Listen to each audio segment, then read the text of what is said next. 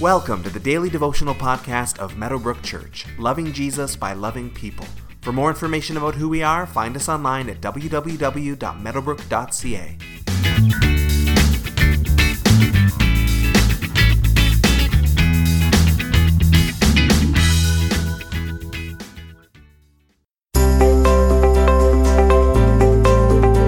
Last week, we spent a few days on the podcast talking about parables. Jesus, in previous verses, had told the parable of the sower, in which a man went out to sow some seed into his field. He didn't interpret it at the time, but he's going to do that in today's verses.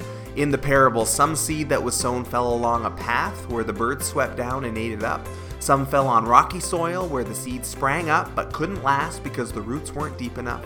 Some fell among thorns where thorns choked the plants as they grew. And some seed fell among good soil, which produced a healthy crop. In today's verses, Jesus gives us the interpretation of the parable. Matthew chapter 13, verses 18 through 23 says, "Listen to what the parable of the sower means. When anyone hears the message about the kingdom and does not understand it, the evil one comes and snatches away what was sown in their heart. That is the seed sown along the path. The seed falling on rocky ground refers to someone who hears the word and at once receives it with joy. But since they have no root, they only last a short time. When trouble or persecution comes because of the word, they quickly fall away.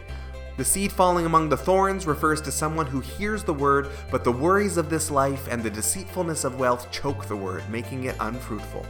But the seed falling on good soil refers to someone who hears the word and understands it. This is the one who produces a crop, yielding 160 or 30 times what was sown." So Jesus begins, here is what the parable of the sower means. There should be no confusion for us in the interpretation because Jesus just explains it clearly.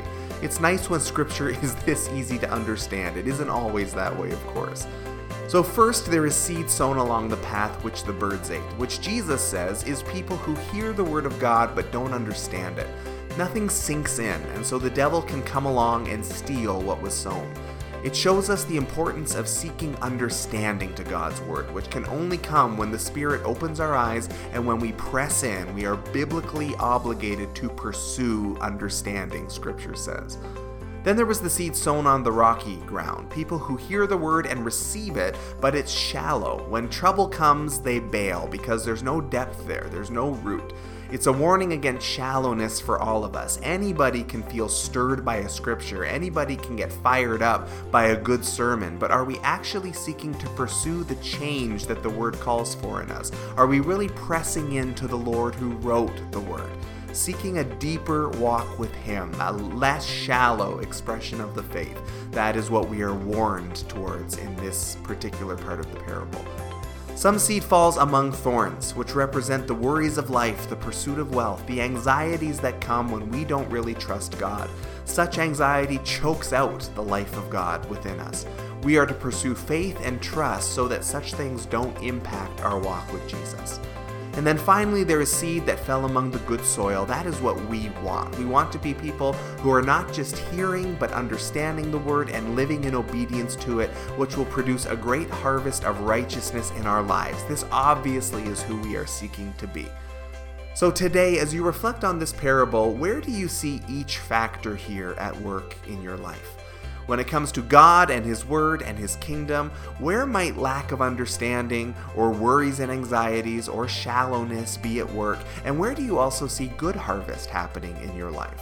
How can we grow in our hearing and understanding and living out of God's Word? Give these things some thought as you go about your day today.